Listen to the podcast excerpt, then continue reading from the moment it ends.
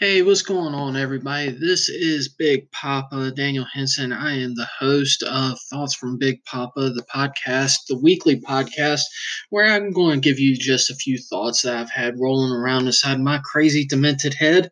Uh, as I mentioned before, this podcast normally goes up on Saturday night, but had some things come up and I wasn't able to get it out. So we're just going to go ahead and jump into uh, this week's episode. Hope you guys enjoy it. Uh, the title of this episode is Faith Participation Trophies. Um, that, that seems to be a big, big issue to, uh, in today's time. Is everybody gets participation trophies? So, a participation trophy is is something you get is a trophy that you get just for showing up. Um, I don't necessarily agree with them, but uh, let me give you a little bit of a backstory. Uh, growing up, I loved playing baseball. Um, I was the type of kid that just growing up in the 90s, I was a fan of the Braves. My dad, on the other hand, was a Dodgers fan. So you can tell there, you can see that where there might be a little bit of tension in our household during baseball season. Um, I watched all of the major uh, major baseball movies that were out at the time. Uh, major League, uh, Major League One and Two, with um, uh, Charlie Sheen in it back in the day. Um, but there was one essential movie that I watched, and it was almost a required uh, among my friends. It was required that you have known what this movie was and watched it a hundred times if you know what I'm talking about, bear with me. Um, I'm talking about The Sandlot. Uh, me and my friends love watching that movie. Uh, we saw ourselves in some of the characters, and I guess it goes without saying that uh, being the size that I was at my young age, I saw myself as Portman, the catcher. Uh, it didn't help that I had red hair and had a bit of a smart mouth and a wisecrack always hidden up my sleeve. Um, I never played uh, school ball. I wasn't that good. I always played what was known as Optimist League or just plain recreational league. Um, as I said, we weren't. Uh, I wasn't a part of any school team. Um, in fact, the the league, these recreational leagues, were the best way for guys who played baseball in school to stay in shape and have practice during the off seasons.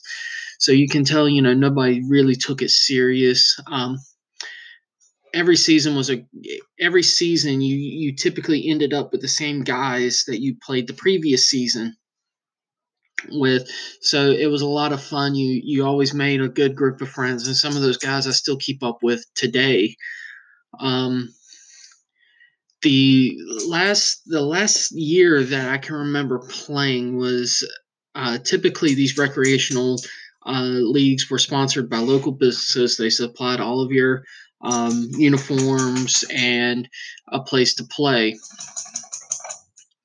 Um, one of the teams that we always played against every single year uh, was the North Carolina State Highway Patrol. Uh, and to give you a little bit of insight, this was the New York Yankees of this recreational league. This was the team that everybody loved to be on, but nobody wanted to play against. This was the, the team to beat every single year. And they always had the same guys from the previous season, and it was always said that they recruited, and I put that in quotation marks, uh, from the local middle school and even the elementary school for guys who had uh, talent. Uh, like I said, this was uh, the a way for uh, players to stay in shape in the off season. Um, it was very rare for uh, any team to lose uh, or to win against the, the state troopers. They always had some powerhouse hitters. Uh, they could field and play the ball uh, like some of us only dreamed about. Um, It was like no matter how hard we tried, they always seemed to know where the ball was going to go and where it needed to go. Uh, I want to say one of the last seasons I played baseball, uh, this particular story comes from. Uh, we had done fairly well that season. It was one of the, uh, like I said, it was one of the last seasons I played baseball. Uh, we had won the majority of our games. Uh, sorry, my notes uh, refreshed on me. Uh, like I said, we had done fairly well in that season, and we had won the majority of the games in our schedule, and we had actually made it to the league playoffs. Now, whenever I say we made it to the late to the league playoffs, every team would make it to the playoffs, but depending on how many games you won, you know, you would depend on where you were seated. And like every, like every, uh, like every bracket, you would always have the the top teams competing against the lower teams, or at least that's how this worked.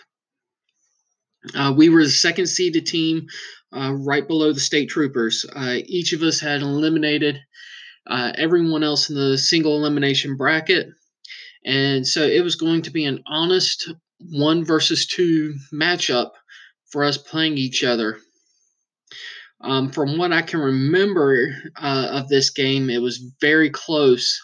Um, my team was billed as the home team, so we would be the, we would have the final at bat. Usually, the away team gets the first at bat during the first inning, so the um, home team will get the last at bat in the ninth inning.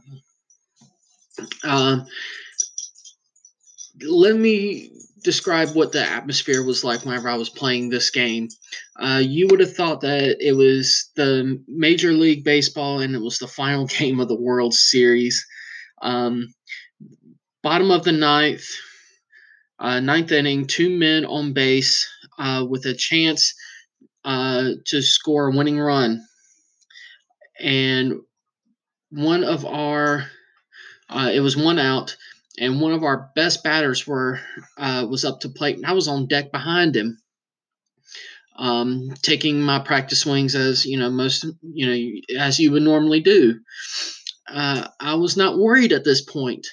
Uh, the guy that was at the plate in front of me uh, led the led the league or led the team and the entire league in for home runs in that single season. Um, our first game, he nailed a Hail Mary bomber right out of the park. I remember it actually hitting the American flag that was in the center, you know, behind the fence in center field. Um, so we were we were all pretty sure he was going to do the same thing again and give our team the win and the championship. We we had seen him do this so many times during the season.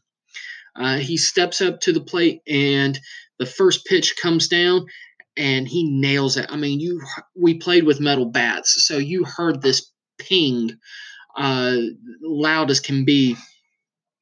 Um, pop fly to the right to the right field, and I think the, I think it's game over because you know the is is headed for the fence. Um, we got runner the runners are frozen. They want to see what's going to happen before they move, and the right fielder jumps the fence and snatches it right out of the air. And he's called out on the play. Now you now you know it's my turn up at bat. The entire game and season are riding on my shoulders. Uh, to give you some of the stats for the season, uh, for my stats, um, I led the league and team team and league in strikeouts and walks. Um, I think I maybe had a handful of singles, uh, maybe a double here and there, but I rarely ever made made it all the way around the bases. Um, so you could you could imagine how how stressful this was for you know a, a ten or eleven year old. Um, uh, to so I step up to the plate and I take my stance. Uh, I took the most aggressive stance I could at the plate. Um, baseball players, you know, you, you got to have that aggressive stance at the plate. You're, you're trying to intimidate the pitcher. And I've been studying and watching uh, some of the powerhouse hitters of the time. Mainly, uh, I want to I want to imitate the stance of one of the one of the players that was my hero at the time, Mr. Mark McGwire. If you remember, he set the home run record uh, one year for the single for the most home runs hit in a single season. Um, so we fast forward a little bit, and I have what is known as a full count now.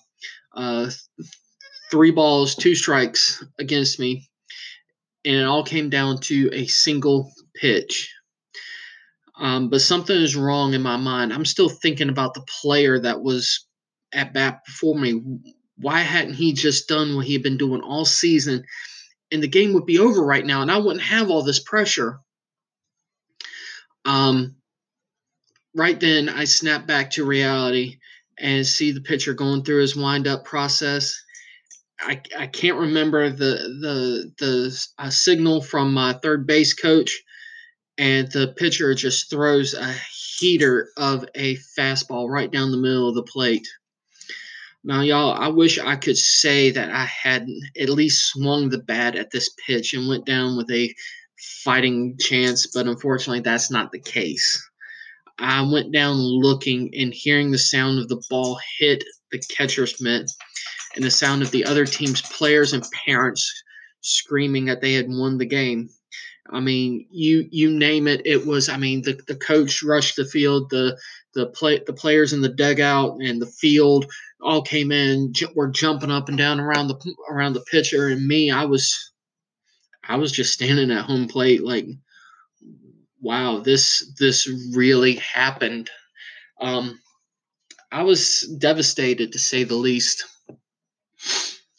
Um, in the coming months, we would have our uh, end of season team party and trophy uh, awards. Uh, when they started passing out the trophies and I they get to my name and I get mine, I, I, to be honest with you, I didn't even want it um, because another sport that I was really into at the time was NASCAR, and at the time, um, Dale Earnhardt Sr. was still racing, and one of his popular one of his popular sayings was, "If you're not first, you're last." Um, or excuse me, that was Ricky Bobby uh, from Talladega Nights. um, second place is just the first place loser. Was one that he said um, all the time. So me and having that competitive spirit, I didn't want the trophy for second place.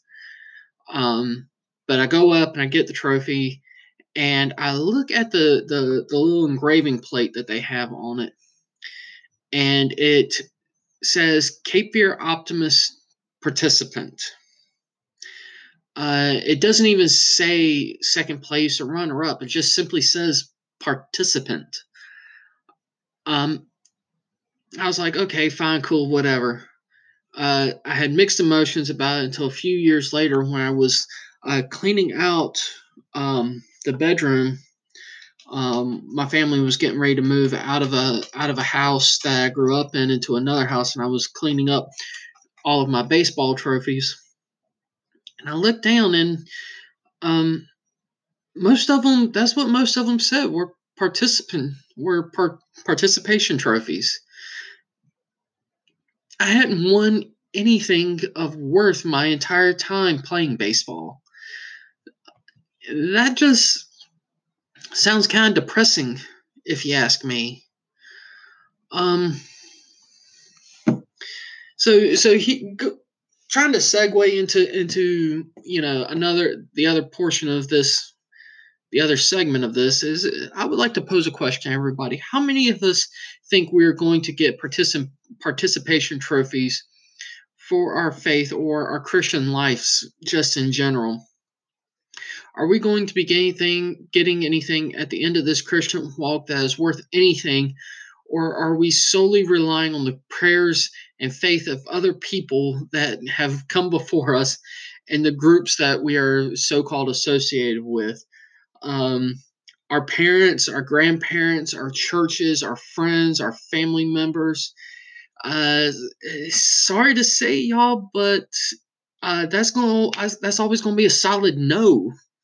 Uh, there's no such thing as a faith participation trophy, and we're all guilty of thinking like this in some way. Uh, we've all come to God with an attitude at some point in our lives when everything is spiraling out of control and we just want to grab God by the shirt and scream in his face, Why aren't you fixing this?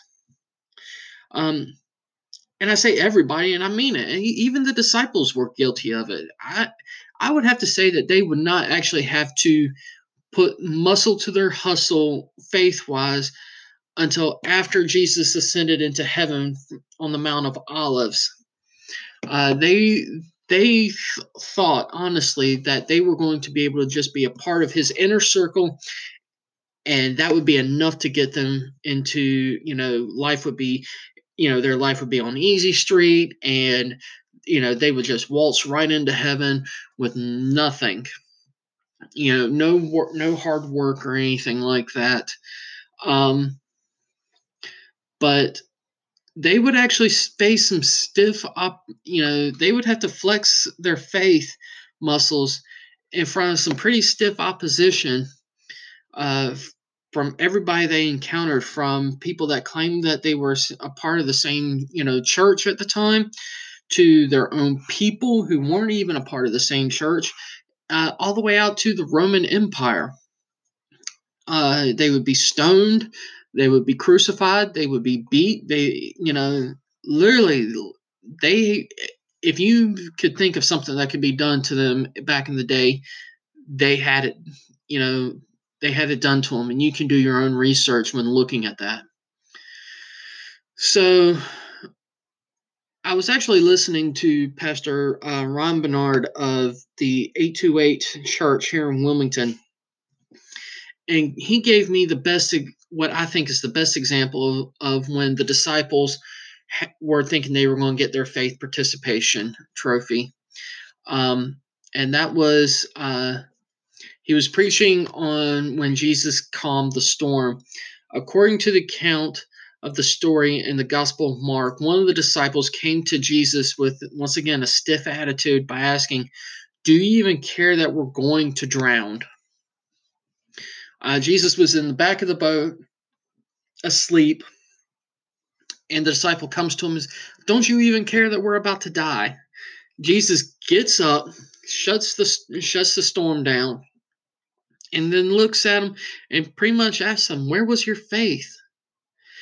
Now, there's a huge difference that I think needs to be dis- made here.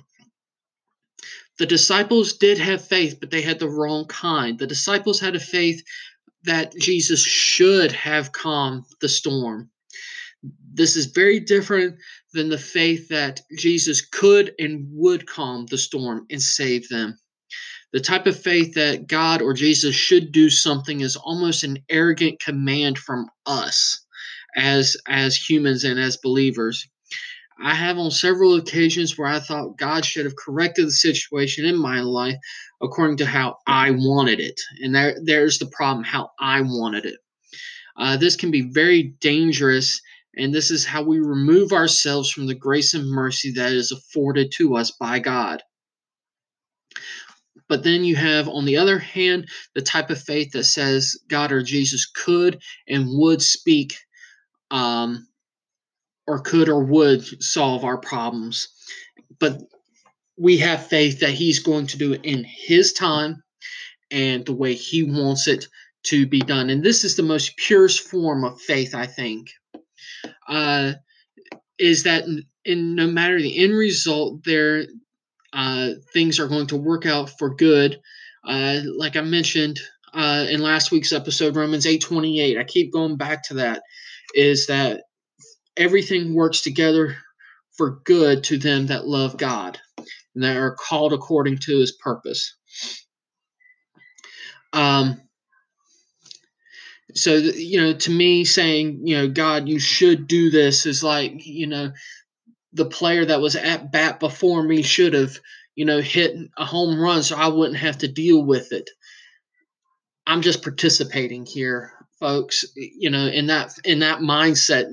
If I had gone up and said, you know what, I can and I will um, do you know hit this ball and I will you know win the game for my for my team. You know who knows what could have happened. You know it's not for me to say, um, but if you simply want a participation trophy in the Christian walk, you are living a very hollow and shallow form of life uh, that's already been promised to you. And I hope that you know, I'm not trying to beat anybody up whenever, you know, I'm saying this. I'm just issuing or, you know, giving you my thoughts, my opinions on stuff.